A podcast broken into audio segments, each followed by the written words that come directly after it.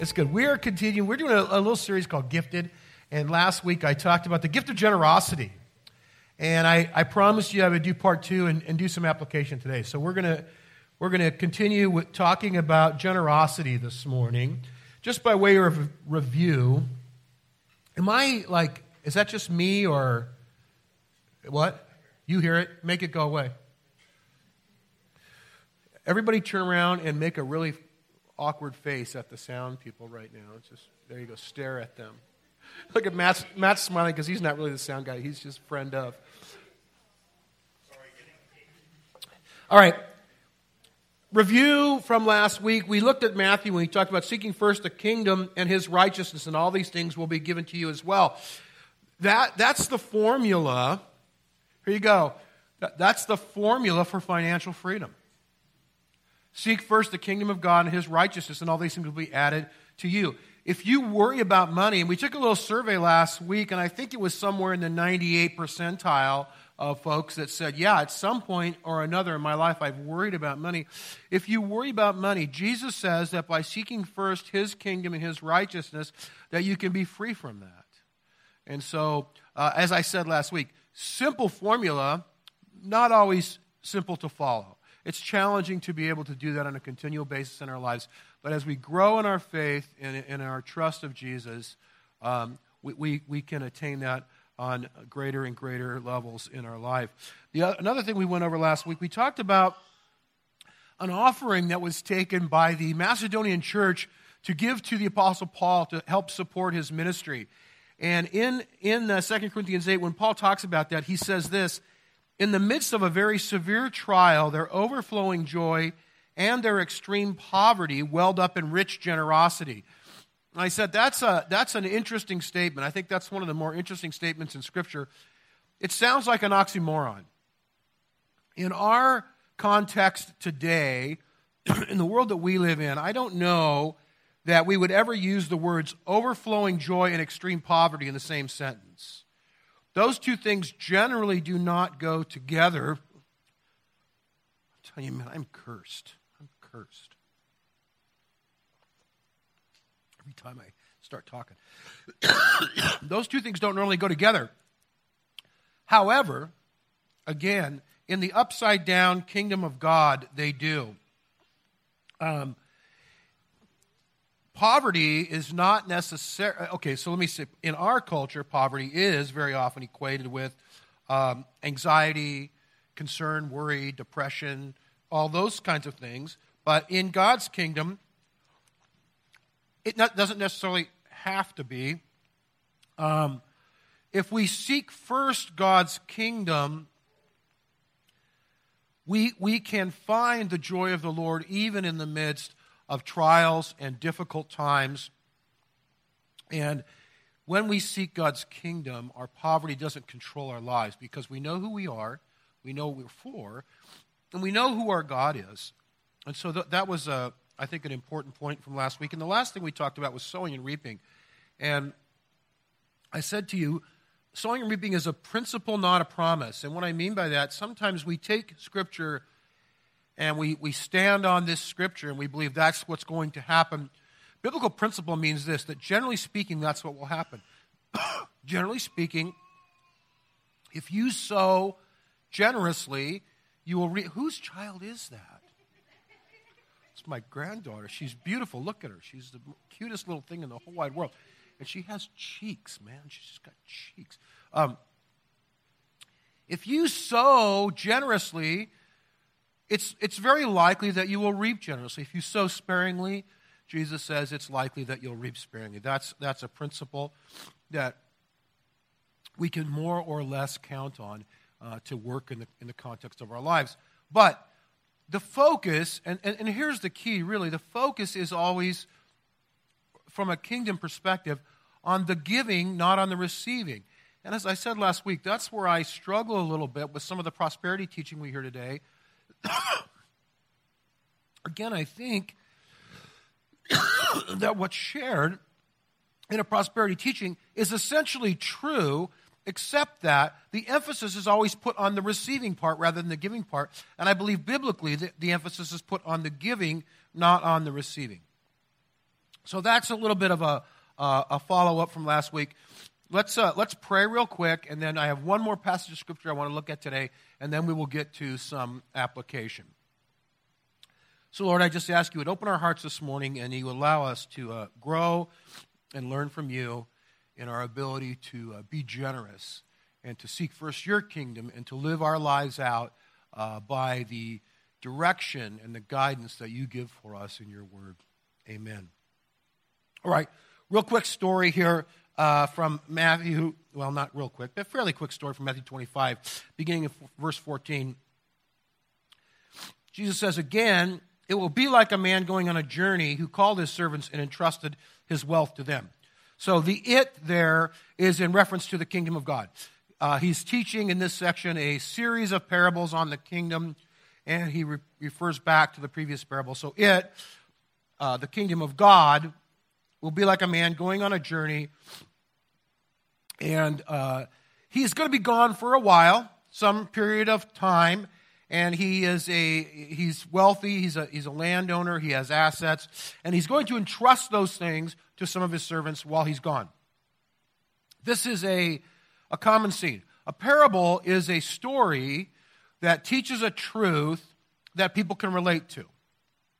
So it's a story that's told in a context that people understand. And in the first century, people would have understood this. It would not be uncommon at all for a wealthy landowner to uh, go away for a while. He's going to take a trip, either a little vacay or maybe business, who knows, doesn't specify, doesn't matter.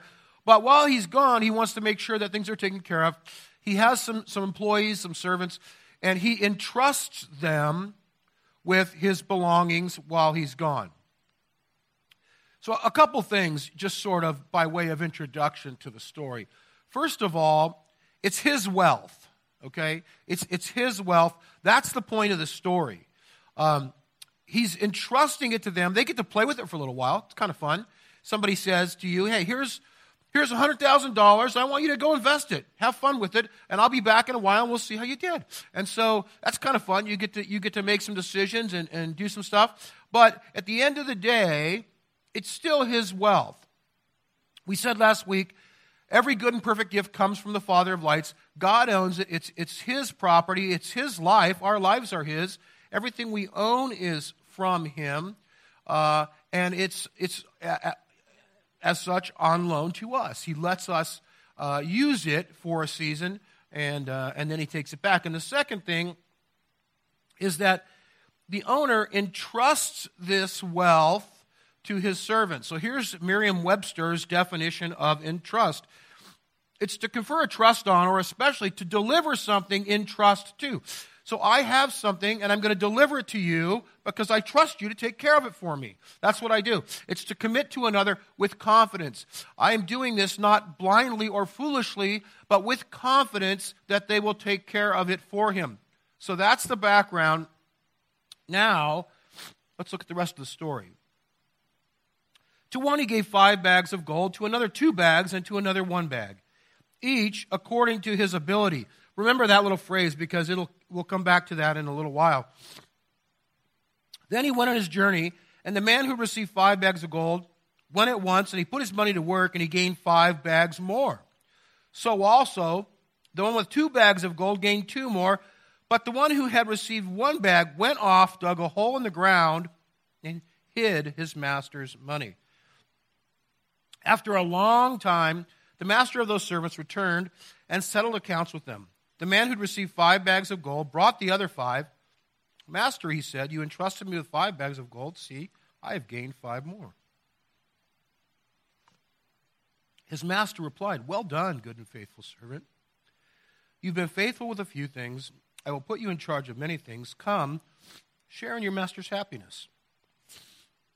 The man with two bags of gold also came Master, he said, you entrusted me with two bags of gold. See, I have gained two more. The master replied, Well done, good and faithful servant. You've been faithful with a few things. I will put you in charge of many things.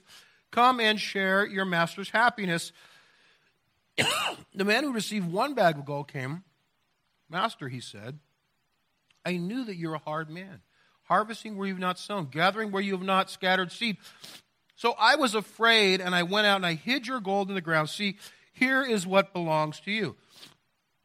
The master replied, You wicked, lazy servant, so you knew that I harvested where I have not sown and gathered where I have not scattered seed. Well, then, you should have put the money on deposit with the banker so that when I returned, I would have received it back with interest. So take the bag of gold from him and give it to the one who has ten bags, for whoever has will be given more, and they will have an abundance. Whoever does not have, even what they have will be taken from them and throw that worthless servant outside into the darkness where there will be weeping and gnashing of teeth.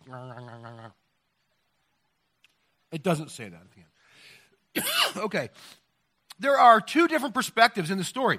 The first two guys just basically did their job. Um, they, they took what had been entrusted to them, given to them with confidence, and they invested it. And so the response back to them was a few things well done. So they, they, get, they get an attaboy, right? Well done, good and faithful servant, first of all. Second of all, come, enter into your master's joy. There's happiness and joy that's to be shared now, and you get to participate in that for what you've done. And then third, because you've been faithful with little, I will now give you more. That's, that's the principle of sowing and reaping. That's the idea behind the story is that when you take what you have and, and you use it wisely, you sow it into the kingdom of God, He then multiplies that and will give you then more. We said last week, you give to get, to give, to get, to give, to get, to give. It's always cyclical, and the more that you give, the more that you share, the more that you get. So that's the way it worked for, for uh, servant number one, servant number two. Our third friend here, though, uh, he, he takes this opportunity to throw a little shade at the master. And he says, Well, you know, I know you're kind of a hard guy, and, you know, you take what's not yours, and, and, and, you, and you, that's just sort of the way you work. Kind of what he does here is he, he, he calls the master kind of a, a crook, doesn't he? He says, You're not really honest. You, you take what's not yours, you do this and that. Uh, I don't know if you've ever heard anything like that before. See, it, it's not really me. It's not my problem. It's my boss, my wicked boss. That's the, that's the problem. It's my, no, it's my, it's a guy next door. He, it's the go- government keeps me down, man. The government always keeps me down. It's every, it's the wife God gave me. It's always somebody else, everybody else. It's their problem. It's not that I'm fearful. It's not that I'm selfish. It's not that I have these problems. It's everybody else's problem except me. I don't know. The master, the story tells us, and I said we'd come back to this, he gave to each according to his ability. And so the master hired these guys. He, he knew them. He'd watched them, he'd seen them in action, and he kind of knew what they were capable of, right? Isn't that the way it works? If you're the, ma- the manager at a place, you know, you kind of know which employees you can trust, which you can't. You know which are going to work hard and which aren't. So he says, This guy's worth five bags. I'll give him five. This guy's worth two, and Dave gets one. He said he's going to sit up front and harass me so I can harass back. How's that? Um, the one talent guy, I think, might be a little bit jealous here. He might be a little bit bitter. Well, he got five bags and he got two bags, and I only got one bag. He doesn't realize the way you become a five bag guy is by being a good one bag guy.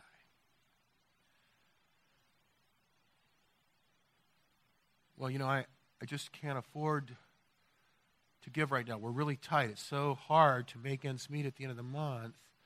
I just, I, I, I, I, don't, I, I don't think I can really afford to give. And he doesn't realize that the way you become a five bag guy is by being a good one bag guy. You'll be entrusted with much when you show that you can be faithful with little. And, and furthermore, and here really I think is maybe the greater reward, is that you enter into the Master's happiness. Look, there's a joy that comes with being faithful. There just is. And you can't experience that, and I, I, I, I, speak from experience.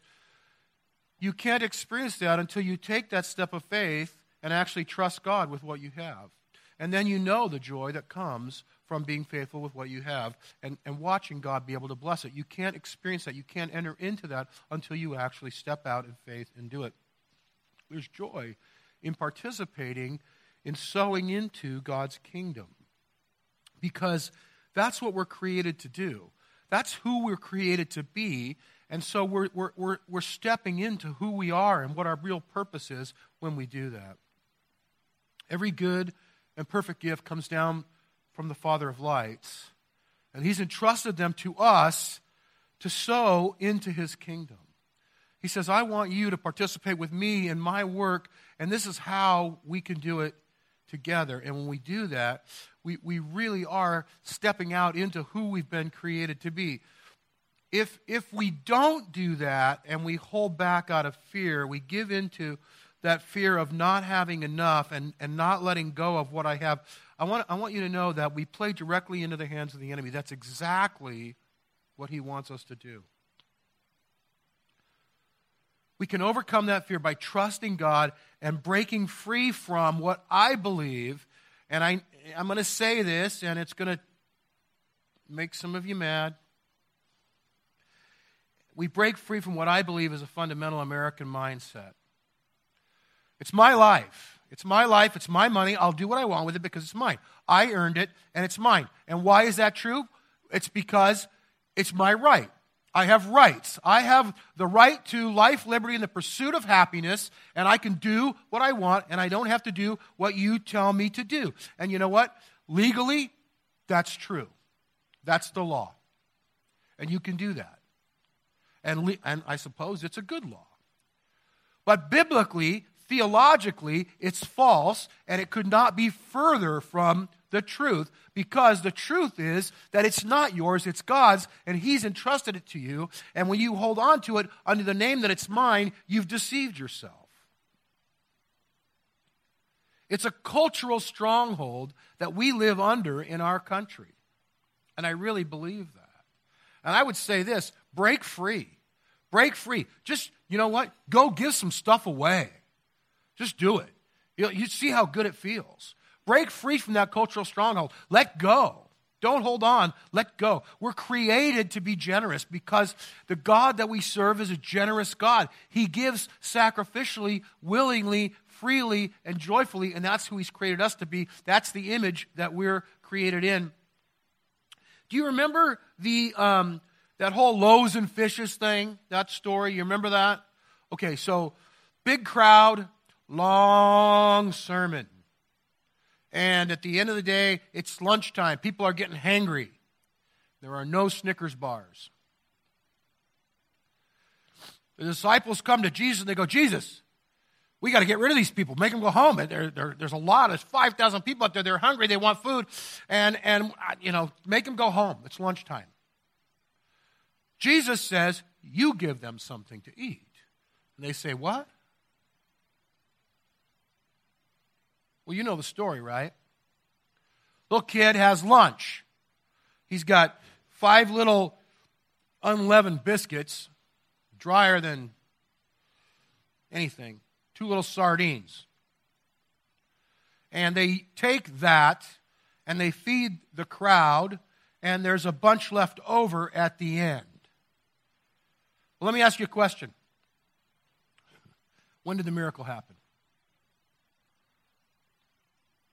When they gave it away. The miracle happened when they gave it away and not a moment sooner. And I, and I believe it's not in this story. I, I, I am admittedly reading between the lines here. But I believe that when they gave to the first person, they had enough to feed the next person. No more. I don't think all of a sudden they had baskets. I think they gave it to this guy and they, Oh, wait, I got enough for the next guy. They gave it to the next guy. And I think that every one of those 5,000 people represented another step of faith that they had to take in breaking and giving and sharing and seeing God multiplied. All right, perfect, man. I promised you some applications. So here we go. I want you to um, buckle your seatbelts, put your seatbacks upright, fold your tray tables, and maybe put on crash helmets. Because we're going to look at Glenn's four helpful household hints on how to submit your finances to God's kingdom and break free from the cultural stronghold that says, I won't have enough. Come on, baby. Preach it. Number one, ask the Holy Spirit to deepen your commitment to the kingdom. Yes, that's right. Pray. Uh, you know, it's always a risk, isn't it? Here, here's my, uh, my, my uh, quotable quote for the day Prayer is always risky business. Prayer is risky business. Um, seek first the kingdom of God and his righteousness. Pray this way let your kingdom come and your will be done. When you take a step of faith and you begin to pray that way, here's the problem. Very often, God will do it. How much? Seek first the kingdom of God. How big of a value, how high of a priority is the kingdom of God really to us? Pray and ask the Holy Spirit to deepen your commitment and see what He might do. But beware. Number two, get honest and get informed. We deceive ourselves. Uh, you might recall last week I shared with you that the average American gives 2.8% of their income to charitable, in charitable contributions every year. 2.8%. And yet, when surveyed, survey says the average American also considers himself to be very generous. 2.8%, low number in my book. They think they're very generous. Why is that? I'll tell you why because they don't really know how much they give. Most people don't know how much they give. I want to share with you a story about a, a hero of mine, a guy named Rick Warren, pastors a large church in Southern California called Saddleback Community. And um, right about the time Donna and I moved to Portland in the mid 90s, uh, Warren's church was just starting to prosper and grow, and it was kind of the, the church of what's happening now, sort of the new up and coming big church in Orange County. So we actually took a Sunday off uh, right before we left. Uh, from Anaheim, and we went and, and visited Rick's church. And, and I'm frankly, and here's my cynical nature, I'm just being honest, I walked away kind of unimpressed. You know, I was like, yeah, you know, whatever little showy, little Hollywood for me. I don't know. You know. Um, since that time, I have, I have grown to deeply, deeply admire Rick. Uh, you might know him as the author of The Purpose Driven Life, okay? Probably, I don't know, maybe the best selling Christian book in the history of ever. And so, um, Warren wrote that book, but that's not really what I admire about Rick. This is what I admire about him. Kay is his wife. This is from a uh, article Rick wrote on a, uh, a website. Kay and I became reverse tithers. When we got married 30 years ago, we began tithing 10%. Each year, we would raise our tithe 1% to stretch our faith 11% the first year, 12% the second year, 13% the third year. Every time I give, it breaks the grip of materialism in my life. Every time. Every time I give, it makes me more like Jesus. Every time I give, my heart grows bigger. And so now we give away 90% and we live on 10%. That was actually the easy part. What to do with the money? Just give it away because I'm storing up treasures in heaven. That's legit. The guy gives away 90% of his income and lives on 10. But here's the kicker. He says that was the easy part. You want to know what the hard part was for him? Was giving his life away. So if you read the rest of the article, and that's the link, but uh, you don't have to copy that all down. I'll send it to you if you want it. Um, so Warren is writing books, you know, pastoring his church, and his wife, Kay, reads this article about AIDS orphans in Africa.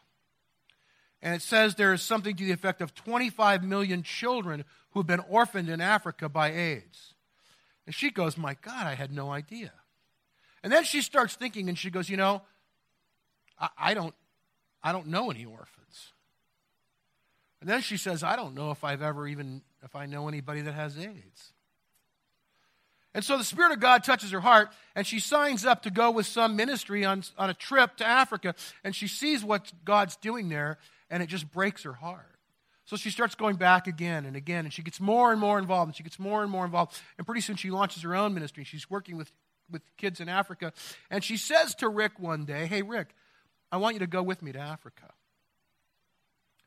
And he says, Well, you know, that's your gig. That's, kind of, that's what you do. I have my ministry. He goes, I write books and speak at conferences. And she says, Well, I don't know. Why don't you just go with me? So he says, Okay, okay. He, he's really just being, you know, the compliant husband here. To appease his wife, he goes along, and God breaks his heart. And so now Rick Warren doesn't do so much in the way of books and conferences anymore. He spends most of his time working with ministries and organizations helping AIDS orphans in Africa and gives away 90% of his income. And I'm going to, I'm going to, some of you, I'm going to play the devil's advocate here this morning. You're going to say, okay, well, the guy's got a lot of money, so if you have that much money, it's easy to give away 90 and live on 10. And I'm going to say back to you two things. Number one is the reason he has a lot of money is because he made the decision to give before he had the money. And God did exactly what we've been saying God will do. And every time Rick gave, he blessed him with more, blessed him with more, and blessed him with more. And he kept giving more and giving more and giving more. And that's exactly how it works. The second thing I'll say to you is this that he still made the choice to give. Nobody said you have to give away 90%. Look, let me, let's be honest about it. He could say, I'm going to give 15%. The national average is 2.8. 10 is, 10 is the high water mark. I'm giving 15. I'm way ahead of the game. And he could, he could easily justify that and, and, and just make everybody happy. But he says, you know what? That's not enough. That's not enough.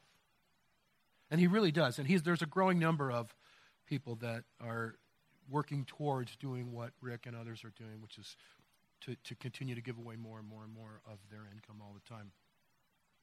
My point is simply this take an inventory. How much do you give? Do you know what percentage you give? Do you know how much? Do you know where your money goes? Do you know where your discretionary income goes? Do you know how much money you spend at Starbucks every month? My daughter and I had a conversation about this. I said, Well, I don't know. I think I spend this much. She goes, Well, wait a minute. Time out. How many times do you go a week? And she's punching numbers. How much do you spend each time? She goes, No, you know, you, you spend this much. It's twice as much as you said you thought you spent. Who asked you? Find out how much. Third, oh man, let Jesus do an audit. Audit is probably one of the most frightening words in the English language. Uh, but I want to say this, and by way of encouragement, Jesus is not like the IRS. Praise God. Amen. Hallelujah. Uh, Jesus will not charge you penalties and interest and interest on the penalties. Uh, he will not seize your assets. He will not put a lien on your property. Um, Jesus is very gracious, but I would ask you to consider inviting him into the process of making your annual budget and sit down under the guidance of the Spirit of God and just say, okay, Lord, what do you think we should do? If, if, if in fact, everything I have is yours and you've given it to me, then I want to invite you into the process of helping me determine what we're going to do with it and allow Jesus to look at your ledger of accounts and work with you on where you go next. And then, fourth and finally, develop a plan. Um, just, just make some concrete decisions. Make, just make, some, you know, it's just like anything else in life. If we're not intentional, it's never going to happen. And so you can't, you can't sit here and go, yeah, that's true. I probably should do that. Or I want to give more. Uh, you need to sit down and just go, here's the plan. Here's the plan. I mean, Donna and I have, I'll just share at different times in our life, we, we have done what, what Rick and Kay did. We never cut to 90, but we'd say we're going to go up 1% a year. That was our strategy. We've made other decisions at other times um, in terms of concrete, this is this year what we're going to do and how we're going to give and where we're going to give, things like that. Uh, and, and God has always, always, always blessed those things. Um, always, I, I, will say, in 36 years of marriage, uh, and and really doing our very best to, to to uh, be faithful. God has always blessed those decisions we made. So, uh, here, look, uh, uh, can, let me just say this. You, you can only, only give according to where your faith is today. And I would never ask you to do any more than that. So if you say, I don't have faith to give 10%, then I would say, well, give 5%. Or do an inventory. Where are you at? If you give 3% now, say, I'm going to give 4% next year and 5% the year after that, and 6% the year after that. And, and, and, just think about it. If you do that, 85 or 6 years from now, you'll be right there with Rick Warren giving away 90%, right? I mean, just, just sit down and, and, and, and allow the Spirit of God to lead you and guide you, and then make a plan. And know that faith is faith, and you're going to have to be stretched a little bit, but go with where you, where you can go today.